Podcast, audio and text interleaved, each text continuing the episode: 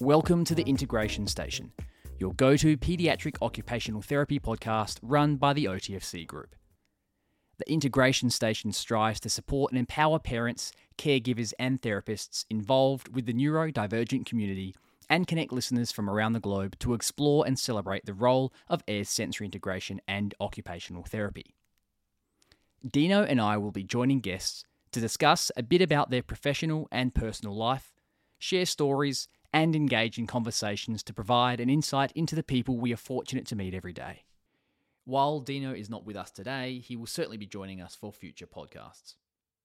However, we thought we'd return to our roots and have a chat with one of OTFC's most loved and longest serving OTs, Tyson Klaassen-Smith.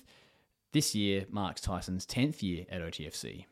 Father, amateur carpenter, and mentor to many, Tyson has been such an important part of OTFC for many years. From the three rooms at Weymouth to the three sites across Adelaide, Tyson has been through it all.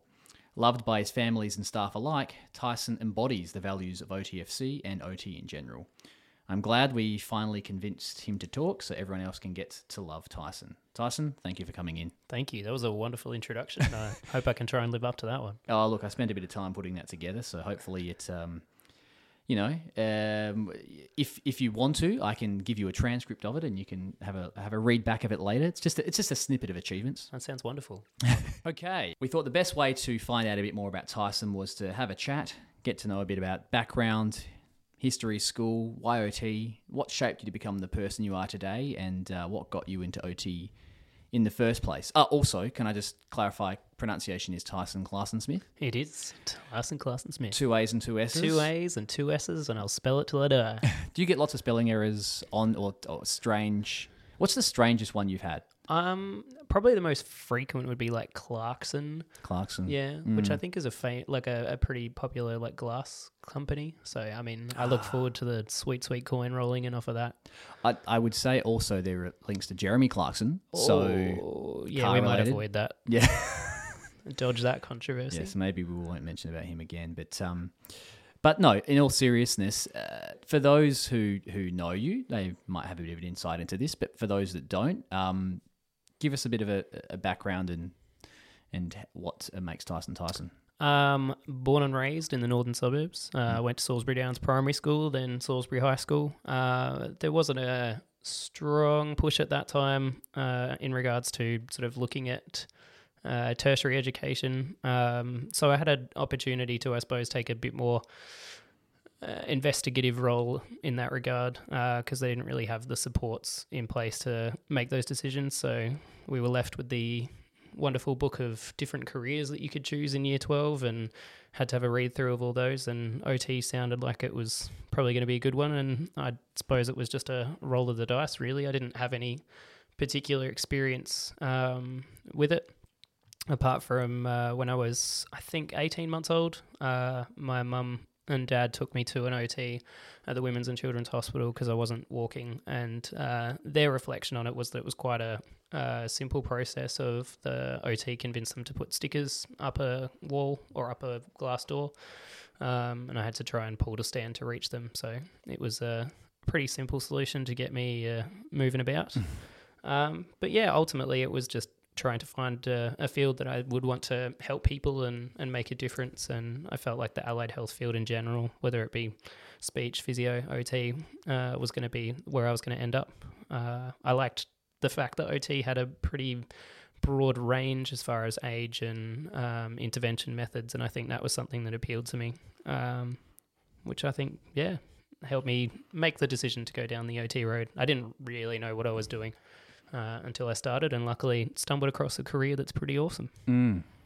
Interesting. So, in terms of working with with children, then was that something that when you were uh, studying that there was an interest there, or had you always had a, a preference to working with kids? Um, yeah, I had a lot of uh, second cousins, so pretty much every family gathering I was in charge of. Uh, crowd control, crowd, crowd, crowd, control, and entertainment. The uh, the free family clown. Um, but for me, I always found that, uh, yeah, I got along better with uh, kids than adults anyway. I found it difficult to engage in long-winded conversations about Mm. weather and politics, and uh, enjoyed playing uh, hide and seek and tag a, a lot more. So uh, maybe that reflects more on my social skills, but it uh, certainly set me up for a, uh, a career in pediatrics. I know certainly when I've talked to Dino, he's he has made that comment as well about he finds it easier to engage with children than adults at times, and um, you know, is that a good thing or a bad thing? I don't know, but I certainly certainly can reflect and, and share that experience with, with yourself as well. So, um, okay, when you left uni, did you feel as though you, you left with a sense that you had uh, an idea of what it would be like to work with with children or working in pediatrics? Um, I was very lucky in fourth year to have a placement with three different supervisors across um, both community based and um, school based settings. And um, one of those was with uh, Kevin Stevenson, who used to work at OTFC Mm. um, and very, very experienced SI therapist. Um, and for me, I think that was sort of the time at which I felt the most capable and the most successful um, in what I was doing, but also it, I suppose it it brought the most opportunities for sort of flexibility and playfulness, which was obviously significantly easier to engage, especially much more anxious and um, and challenge clients at that time. So So, and Kevin, uh, myself as well, having had a placement experience with Kevin, uh, almost a a um, a, con- a convert, sorry, I should say, to to sensory integration. Um, someone who um, came in to OT from a completely different field, yeah, um, but was so taken by the teachings of SI and the theory and practice, and certainly imparted that on yourself. And I- I know myself, hence why we're both here. yeah. Um, was that your first introduction to SI, and, and was that what sold you? Was it how he did it, or was it the the, the way that SI um, is and, and the theory and practice of SI? I think um, both. He was definitely a, a very infectious personality. Um, his passion was uh, just absolutely unmatched as far as um, making SI. Uh, I don't know, a really positive and engaging therapy style. I found that um, It wasn't his northern English Newcastle Look, accent the, at all. the accent's always going to get us over the line as well. Um, his his neuro knowledge was absolutely astounding. I remember many times being sort of stuck, having absolutely no idea to answers to questions that I felt like I should. But he was very patient, kind, and supportive in that regard. Um, but yeah, I, th- I think ultimately that being the the first time that I had any idea of what sensory integration was, and then sort of over the nine week placement, uh, feeling a lot more sort of secure and comfortable within that, um, and seeing quite effective progress over that time, even with some of the clients that I had. So, what what is it that makes SI effective for you? How have you felt that it has matched the way that you like to treat? I think for me, it's the I suppose the flexibility and the motivation. Um, it provides an opportunity for us to enter into a, a therapeutic relationship with children at whatever level they're at, whether they're exceptionally capable and we're supporting something as simple as um, sort of sensory regulation, all the way to the point of where they might have severe gravitational insecurity and we're trying to support them over a long period of time to achieve something what others might seem as quite simple.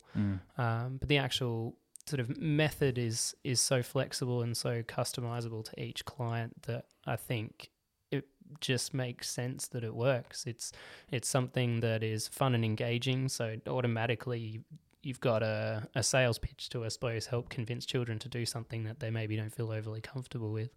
Um, and and just the, the joy of I suppose as we've learnt in many trainings, bringing the art and the science together to try and use something creative like a play theme and then somehow manage to intertwine it elegantly with something like supporting postural control and balance.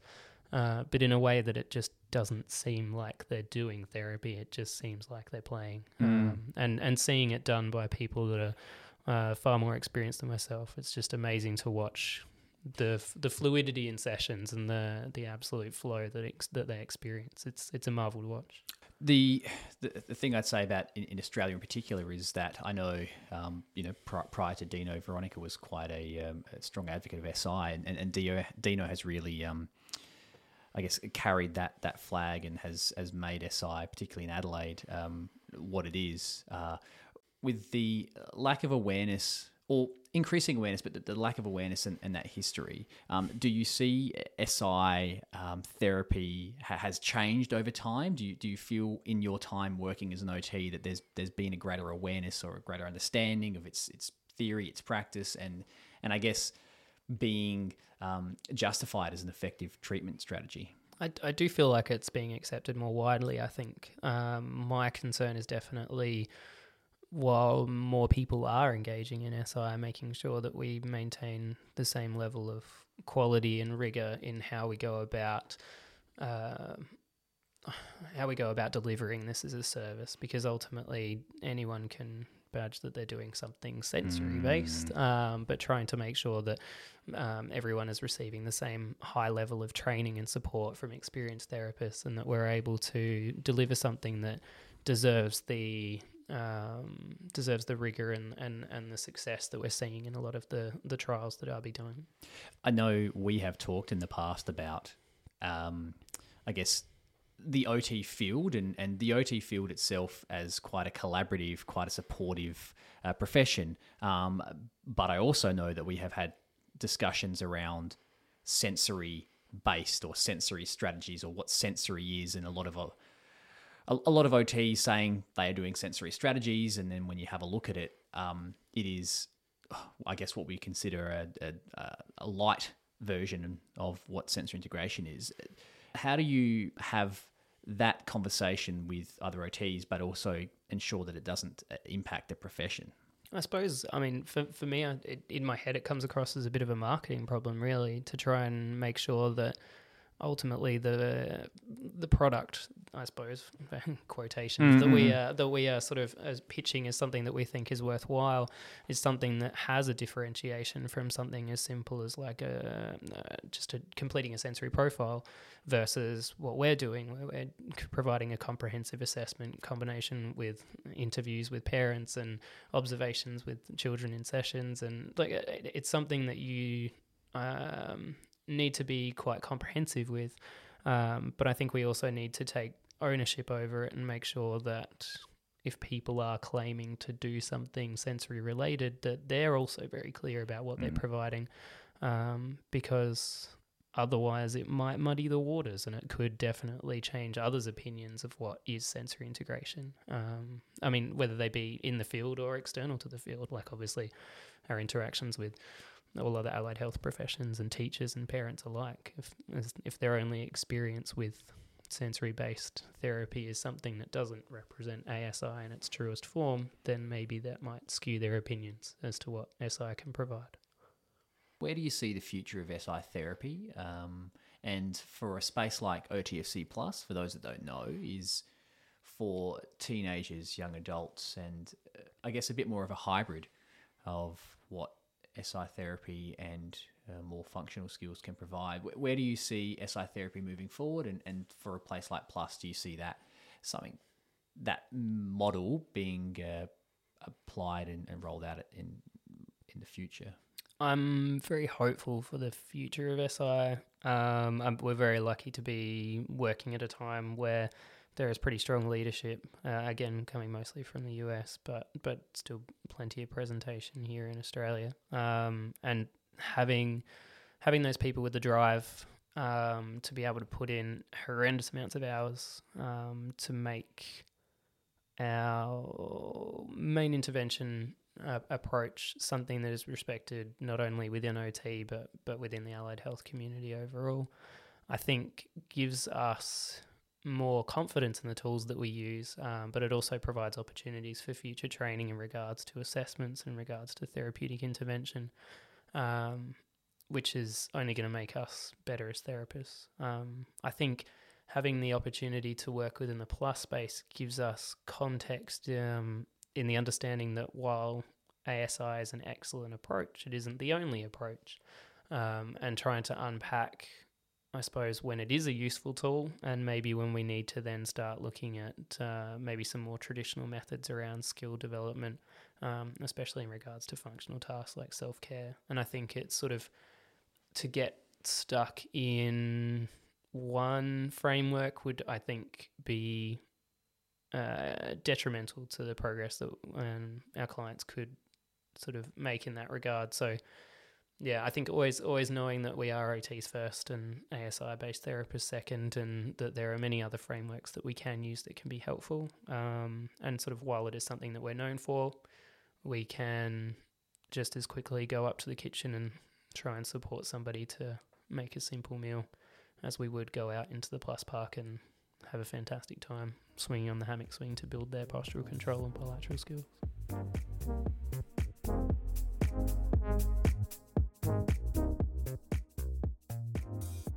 So turning back to some other personal things. I mean, I know we've talked a bit about OT, but but for you personally, you know, what are some what are some core values you have? What are, what are those values that you hold on to, and, and how have they shaped your life and how you go about things? Um, I think probably the most r- relevant and prevalent in my in my experience in work, especially, is sort of caring for others and, and doing my best to help other people. Um, I think having the opportunity to be alongside our clients and families and be sort of let into their lives in such a personal way um, is quite humbling and um, being quite respectful of the fact that we are in a very I don't know a very special place to be able to support them, but also have them trust us enough to tell us things that are very personal and, and, and often very challenging. Um, I don't know, it, it fills me with uh, a large sense of gratitude, but also a, a, pretty strong responsibility to be able to take that role seriously um, and do everything I can to help. Um, I think having a very strong base around sort of family and what family means and how it is not always a simple thing. Family can be complex, it can be challenging. Um, and I think seeing all the the different ways of doing family um, with all the clients that I've worked with, for me, sort of highlights.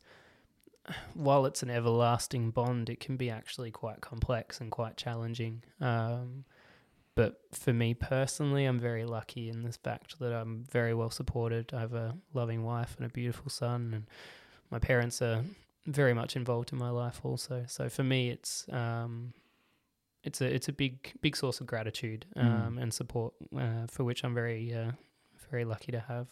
And uh, in terms of that, I guess I I know at times I often look for perspective to keep me grounded, um, and often it comes from you know stories about challenging times a family are having. What what's is is it is it that that's your perspective? What gives you perspective in in your life?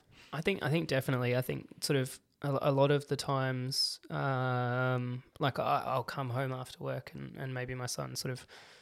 Uh, having some challenges engaging with simple bedtime routines, and I, and I suppose in that context, external to having that input, I would become sort of quite irritable and quite frustrated.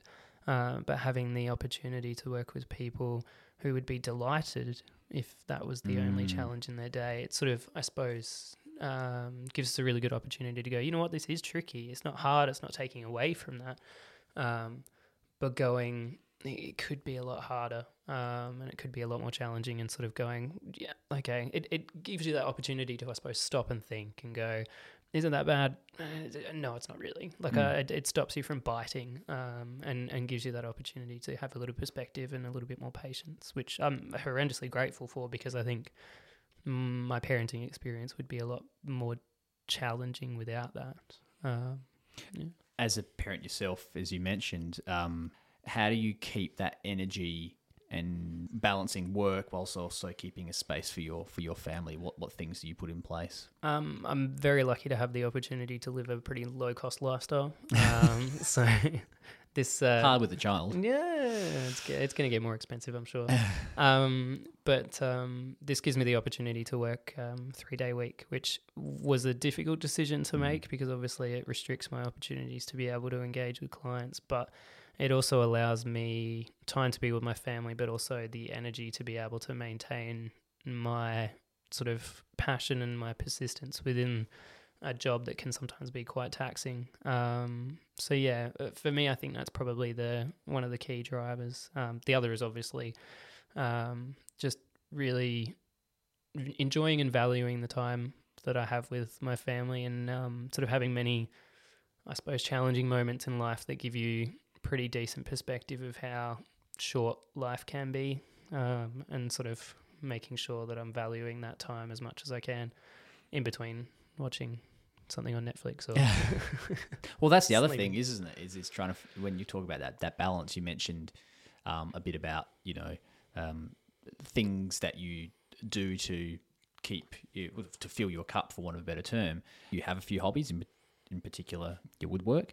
Um, can you tell us a bit about those and how they help you actually switch off from work?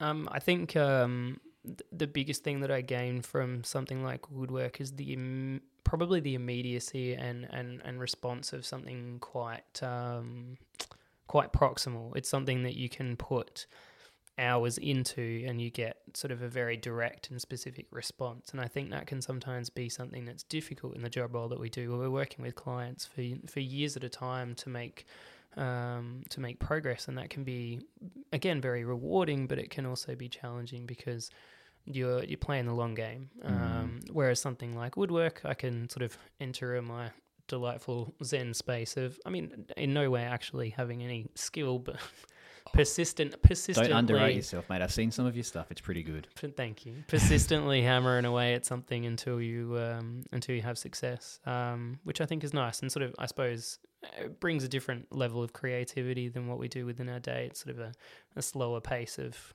chin scratching and trying to figure out how we're going to achieve success with something. Often within a pretty restrictive budget, um, which I Mm. enjoy too. But yeah, I, th- I think it's sort of it, it's the contrast. It's the contrast from from the workplace. It's something that moves at a much slower pace, um, but also the uh, the repercussions are far far less.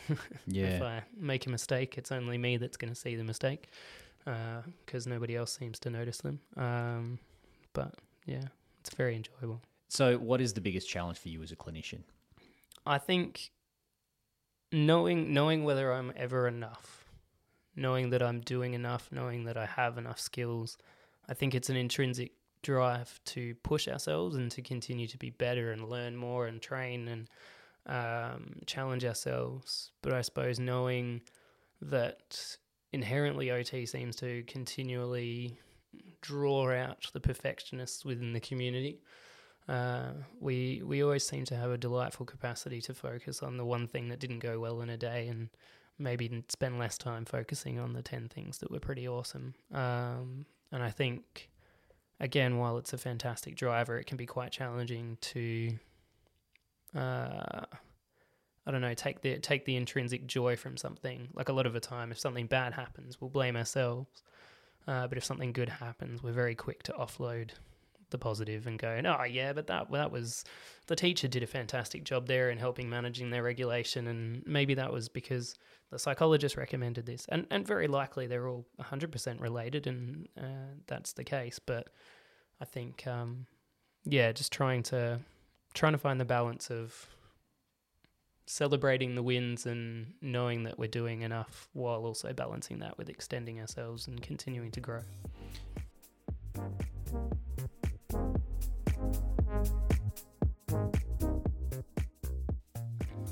So we've talked a little bit about uh, therapy in general. One thing I would say is the impact of COVID. Now it's pretty topical. Um, over the past two and a half years, has your view of the way you deliver therapy changed? Um, and and what impact has COVID had not just on you um, as, as a therapist, but also say on- on your family and your work and, and life balance there? Um, I think for me early on, it was probably one of the first times that I felt really quite anxious about what therapy was going to look like. It was the first time that we'd really had to consider an alternative way of delivering what we do. Um, and sort of early on, that looked like teletherapy. And for all the families that stuck through us with that, um, I'm very grateful because I suppose for us at that point, we'd never really done that. We'd never really had to, and it wasn't something that we were ever forced to explore. Um, I think as an adjunct to what we do, it was quite effective, but it was definitely not the standard of which we held ourselves to within clinic based therapy. It was it was it was a different a different way of doing and it was um, restricted in many ways by what it could provide. Can you remember? Because I can. Can you remember how you felt that that meeting? Um, you know the meeting we're talking about, where we were told that this is this is how we're going to proceed forward with with uh, therapy, and positively in the fact that we're able to provide families a service. But can you remember how you were feeling at that time? Um, I, I think it was it was quite quite a lot of shock, quite a lot of uh, feeling quite numb. I I think objectively now exceptionally grateful that we had uh, a very strong leadership team in being able to take charge in what that looked like because I think if it was left to me, I would have been the guy sitting in the corner freaking out, rocking back and forth for Mm. quite a while. Um, and I, I, I don't doubt that there were moments for many of uh, many of our management team that that might have been the case. Um, but luckily, by by the point that it was delivered to us, there was um, a pretty clear way of sort of making those changes and delivering delivering that service. And I, I definitely a skill that improved over time. Um, as with anything, the more you do it, the better you get. And the mm, I suppose larger repertoire of activities that we developed um, that were appropriate to be delivered um, through video based sessions. Um, but I think it was, I, I suppose for me, I really I was very appreciative of the patience that a lot of our families and clients had for that situation. Like obviously we've got a very varied uh, clientele and, and they have um, significantly different goals um, to each other. And so at the time, they were still willing to engage in therapy in something that looked a lot different and maybe wasn't as successful, um, but they were still willing to give it a go, which I suppose for us, uh, both from a sort of financial security perspective, Mm. for me as a therapist and for the business, but also just from from trusting us to letting us into their home. I mean, I, I, think it would have been quite confronting for many to be able to go, yes, this is a this is my lounge room or this Mm. is my backyard and, and, and what can we do within this space? Um, and, and I suppose relying a lot on uh, parents or grandparents or whoever was there to help deliver that. So for something that would be quite simple for us, explaining to a parent, okay, well this is this is what I want you to do. I want you to move this couch over to this direction and I want you to grab this ball and and, and, those kinds of things. Like the the patience that we received from so many families um, in that process was was very humbling because I mean, it was a crazy time for everyone, Mm. um, not just us. And like, there were people having to keep their kids home from school, and um, it, it it was it was an uncertainty, and it was something that I think brought a lot of anxiety. Um, so, I think for me, it reintroduced a new baseline of. Um, I suppose adaptability, um, but then it also meant so if like earlier this year we had to wear full PPE, the gown, the gloves, the uh, the mask, and everything. It was annoying and it was sweaty, um, but it meant that we were able to come back in. We were able to do in clinic therapy, and if it meant that I had to wear a plastic bag that made squeaky sounds when I walked around, and I had to bring four shirt changes because I was sweating like a pig, then um, that was what I was more than willing to do um, to get back to to really getting into the nitty gritty of what we were doing. Um, so yeah, I think definitely, definitely challenging. I, I don't think I'd want to rush back to doing it, but it it has also meant that it is another option and another um, option that we can provide Yeah. to families. And um, if there are moments where people can't make it in, or because they're unwell, or because they're isolating, we can provide that service, and that's something that we weren't able to do before because we hadn't had to explore that. Um, so it's like silver lining in an otherwise unpleasant experience. what I'm hearing is you reflecting back on it going, gee, that was hard at the time, but I'm so grateful to be able to one have still work, two be able to provide therapy, and and have some more tools in my kit now to provide therapy for families, Yep. and that's I guess the the the goal at- at the end of it is that you're able to build those skills. So Yeah, and and I think again, continually reflecting on the fact that at the time when all that change was happening, the the effort and the adaptability of sort of management at that time, it, I, I cannot imagine the after hours meetings and effort behind the scenes to be able to to make that happen. Um, I have the the uh, the pleasure of seeing elements of the other side because my wife manages a business and, Mm. and the amount of stress that she was going through at that time fulfilling that role um, gave me insight into the fact that there is so much that goes on behind the scenes to, I suppose, adapt to something as significant as that. And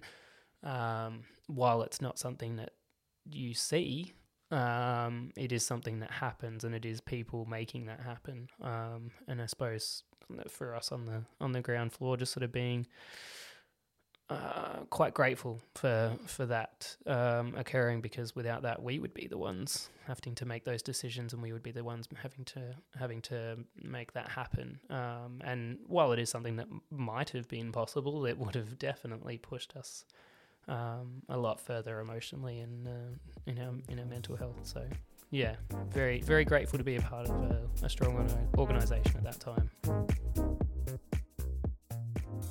as we've mentioned a number of times, you have been an OT here for, for 10 years. Does it feel like 10 years? No, no, not, not really. I think some days it feels like it's been much, much longer just because so much has changed. Mm. Um, and then other days it feels much, much less. Like when I think about sort of clients that I've seen for such a long time, I still remember them as the three year old coming into OT at Weymouth, and now they're a 13 year old yeah. at at, uh, at plus. And I, I think yeah it, it definitely it, it just varies on the day. Do you reflect much on that? Do you reflect much on the clients that you have seen from the start? And and when you were talking before about you know there's sometimes it's hard to see that that that progress but over a longer journey with some of these clients do you, do you reflect back on maybe the impact that you've had on them or the role you've had I think uh, probably less on the impact and probably more on the change. I think, um, especially as you see somebody grow from from a young child to a young adult, and you start to sort of see, I don't know, those milestones in life, like like talking to people about the sort of possibility of going for a driver's license or looking at plans for post school options and thinking this is a person that I've seen since before they've started school, and and it, mm. it's just a crazy concept to have been given the opportunity to sort of walk alongside this family and the and this client for for ten years. It's it's it's been a pretty amazing ride, and I think um, probably not many other sort of job roles where you would have that opportunity to exist with somebody for such a long period of time. Um, uh, and I, and I think again, just sort of the really really nice opportunity for I suppose gratefulness and being able to be involved in that and have such a, a personal connection to their lives um, and and just not taking that for granted at any point and and sort of yeah being really humbled by by that opportunity because we we know so much about what's happened in their life and the challenges they faced. And we've been there for the tears and we've been there for the joys. And I, I don't know it just feels like an extended family really. Are there um, any particular memories that you have or uh, events that you know have, have kept you motivated to work here or shaped you or, or even kept you hopeful for, for the future because we you know we, we do see a lot of really challenging situations but you know uh, hope keeps us going, I think, at times, and, and that hope that the, the impact that we can make is is that, difference to that family or that to the individual. Um, are, there any stories or um, particular moments that, that you reflect on? Um, I, I, I, don't think sort of specific situations um, come to mind, but I think uh, probably probably just the continued opportunity to be pleasantly surprised. Um, I, I don't know whether that reflects on me being quite a pessimistic soul, but I think the, the opportunity to be able to continually provide opportunities for clients to be able to try something new and then have that wonderful opportunity where it actually goes quite okay um, or when they sort of yeah try a new occupation. Even something as simple as like working at shoelaces for three four five years and then finally getting it and then reaching a point where it's just a normal thing for them to be able to just tie their shoelaces but knowing that it took so much time and so much effort um, and it's something that so many people would take for granted but for them is something they had to work so hard to achieve and often not of their own volition. Um, but but then becomes just another skill that they have and will retain for the rest of their lives is is quite amazing. Uh, yeah. What, what's your answer, I guess, to the question of as an OT, what what what is an OT to you? Um, I, I find it sort of if if we're in context within the therapy space, I think it's it's a much easier conversation to have. Um, maybe um, more so linking it to sort of I suppose the occupation that we're doing. So we're using we're using play to elicit an adaptive response to be able to achieve sort of progress towards agreed upon goals. It's it's something I suppose that for a lot of people can be quite complex, but but ultimately when it when it's boiled down, it's quite a simple process. Um, as far as explanation goes, mm. but I mm. find it like out in the wild, it is a much more challenging concept um, because I think with the delight of OT, it's so varied. Um, but the challenge is that because of that, it is so hard to explain. Like obviously, we can work with people from birth to death with anything from sort of anything from as specific as a hand therapist all the way up to sort of discharge planning on a ward and anything in between. Um, and so I think because of that, it does make it exceptionally challenging. So I find a lot of the time my explanation is not OT in general, but simply more a focus on what I do specifically in working with children and supporting them to have success towards goals in social realms, physical realms, um, self care, and emotional regulation. Uh, so yeah, I think once once it's boiled down to the the doing bit, or I suppose the motivation and the goal focus, then it can sometimes be a lot easier to to get. But also, I mean, you pick your audience. You get some random that you that asks you that obviously looks bored two minutes in. Go, yeah, just help kids. Cool, okay. Um, versus somebody who might be a little bit more invested. Mm.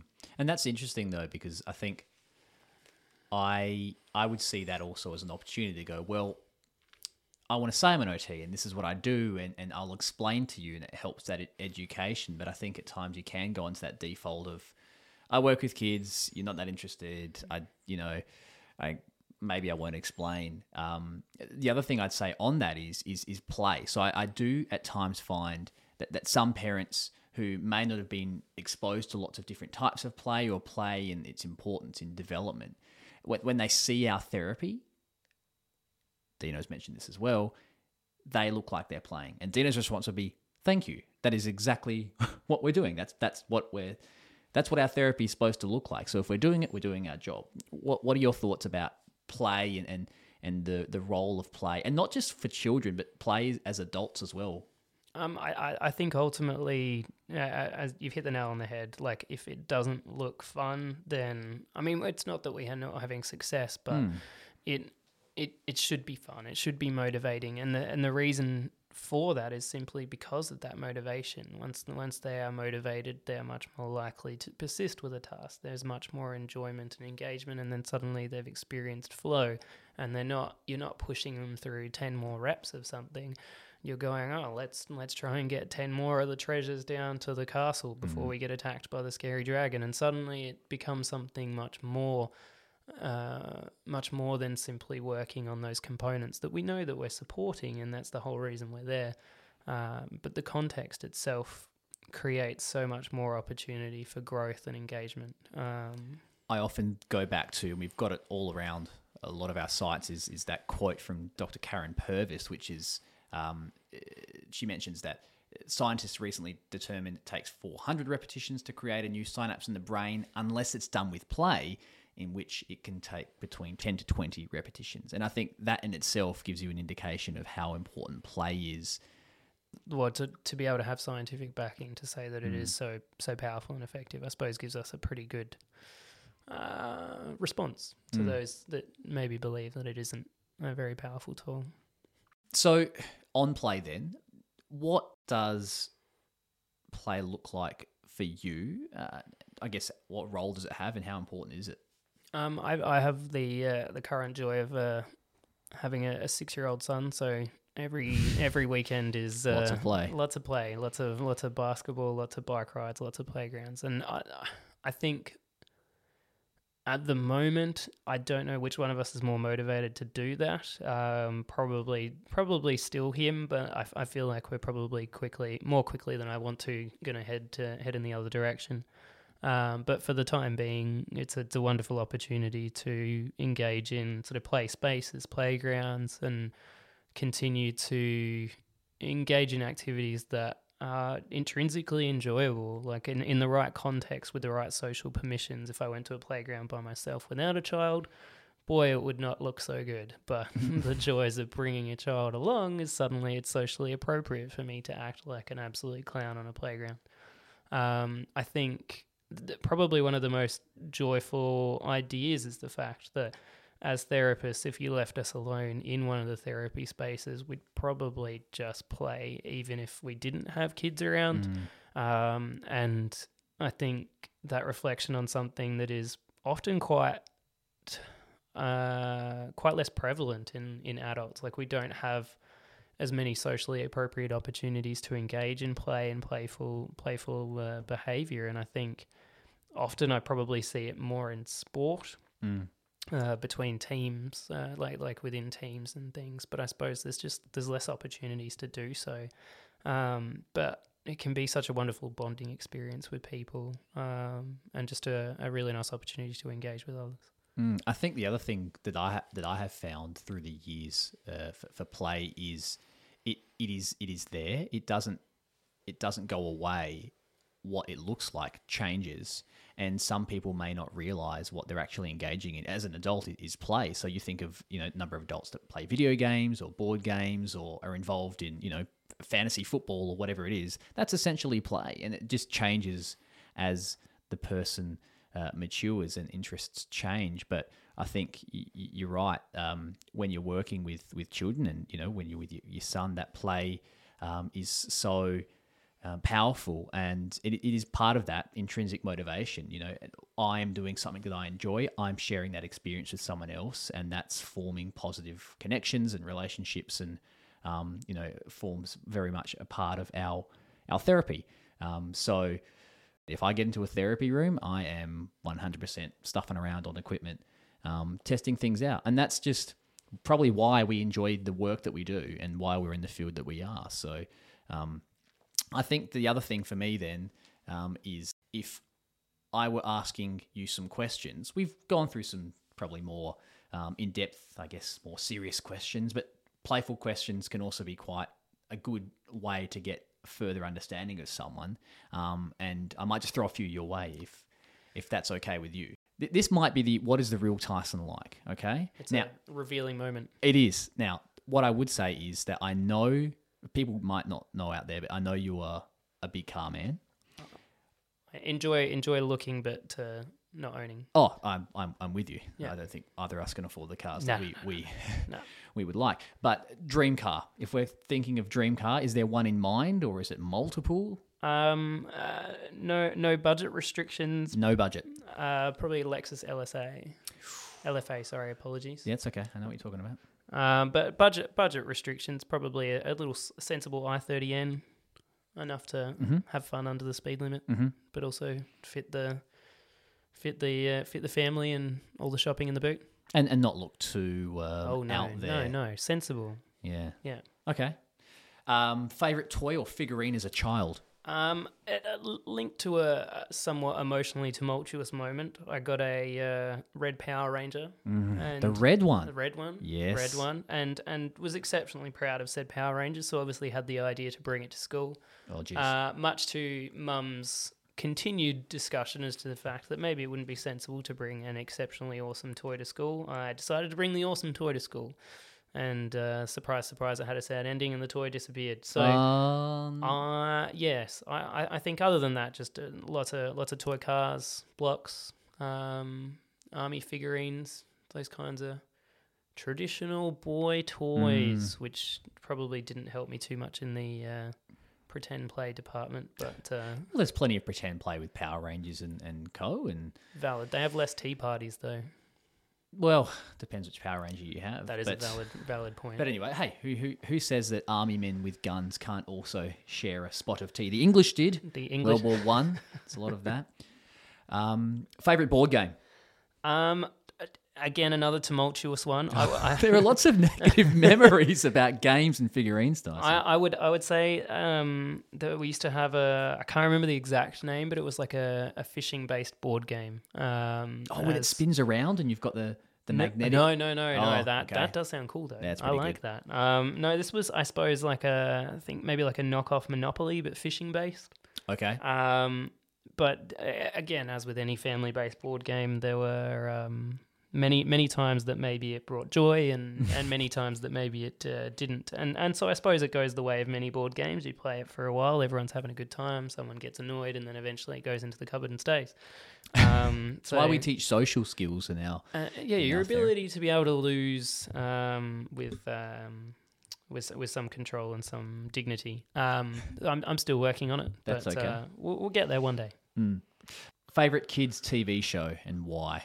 I have very very very fond memories of Hey Arnold. Oh, Um, I you know that that intro is, is absolutely fantastic. fusion jazz at its finest. I, I think um, it came at the perfect time for me as, as I suppose the slightly rebellious um, different different ways of living and, and obviously the animation and music were fantastic. Um, Nickelodeon quality, of course. oh, absolutely Always, brilliant. always good.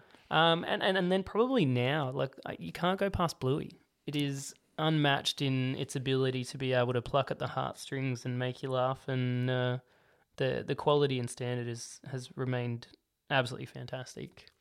I think the uh, the benefit of Bluey is the episodes are short, and I have often found myself watching it well past the fact that Felix is well and truly onto something else, and I'm sitting there going to the next episode, and he's doing something else. I, I feel like as long as they're in the room.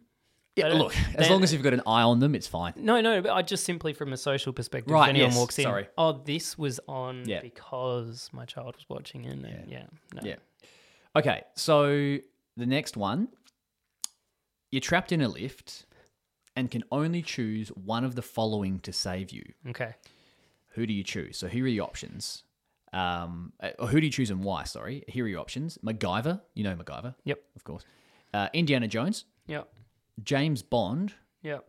or just firefighters.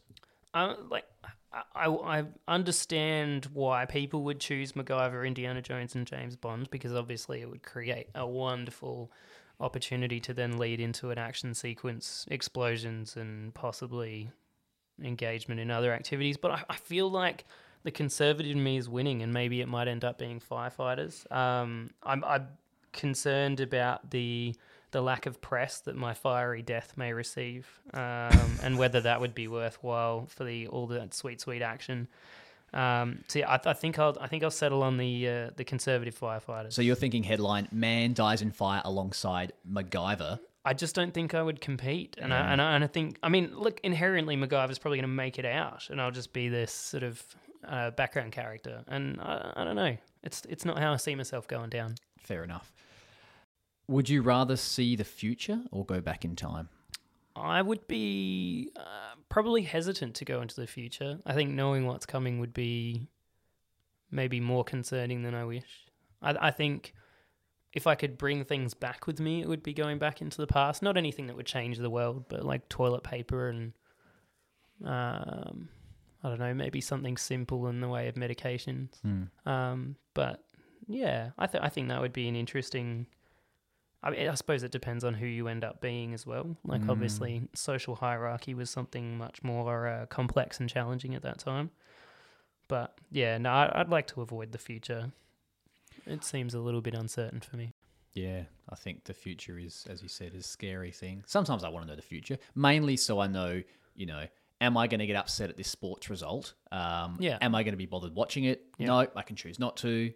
You know, it's kind of like um, uh, Back to the Future, the almanac. Yeah. That's ultimately, you know, making cash off knowing the uh, results of sporting events. Definitely. So may- maybe like a little little short jump. Sorry, I should have c- clarified that it's predominantly my thinking of I want Biff's almanac so that I can use that money to build more OTFCs. It all makes more sense. now. Yeah, yeah, yeah. definitely. To the future we go. Um, just one more. So we've talked a lot about clinician, a bit about family life, finding that balance between work and, and home. But when you are feeling down or need something familiar to cheer you up, what what's your comfort blanket? What is something that you go to that just goes, ah, yep, this is exactly what I needed.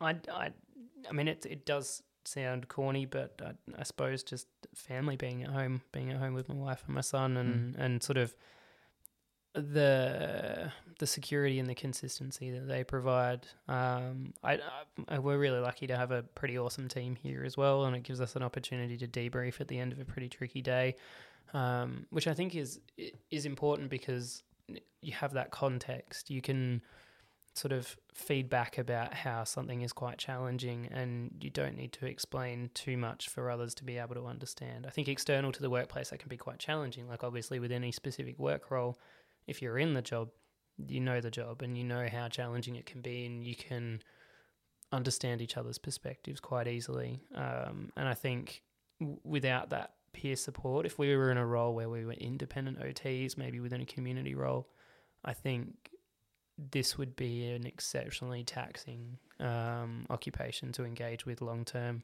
because the support that we can give each other um, both practically as far as therapeutic advice, but also just personally in that emotional support and um, coming out of a really tough situation or tough session or hearing some really tough news and I suppose just doing the over enthusiastic sigh or whatever we do to draw others mm. in and then getting the getting the support from our peers is is something that I value greatly and something that I don't think you could ever replace with anything other than a supportive group of people.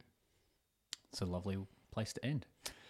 Thank you, Tyson. Um, very much enjoyed having a chat to you and also for contributing to the uh, integration station. My pleasure, Michael. Thank you very much for having me. Thank you so much for listening and for your continued support. Please subscribe to the integration station on Spotify, Apple Podcasts, or wherever you get your podcasts, and feel free to give us a short review if you have 30 seconds. If you have any questions you'd like discussed, Dino and I hope to have a Q&A episode in the future, so please send any questions to the Integration Station email, podcast at otfc.com.au, or via the OTFC website, otfcgroup.com.au forward slash podcasts, and we'll try and answer them on an episode. And as always, shout out to you, Fletch. Until next time, it's goodbye from me.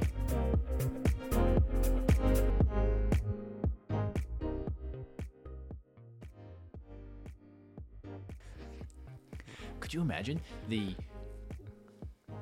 the jobs in some bizarro world that they they weren't actors, what would they be doing? Mm. Like just seeing Richard Dean Anderson, not MacGyver, but insert at OT. Yeah, OT or tag and test or there you go.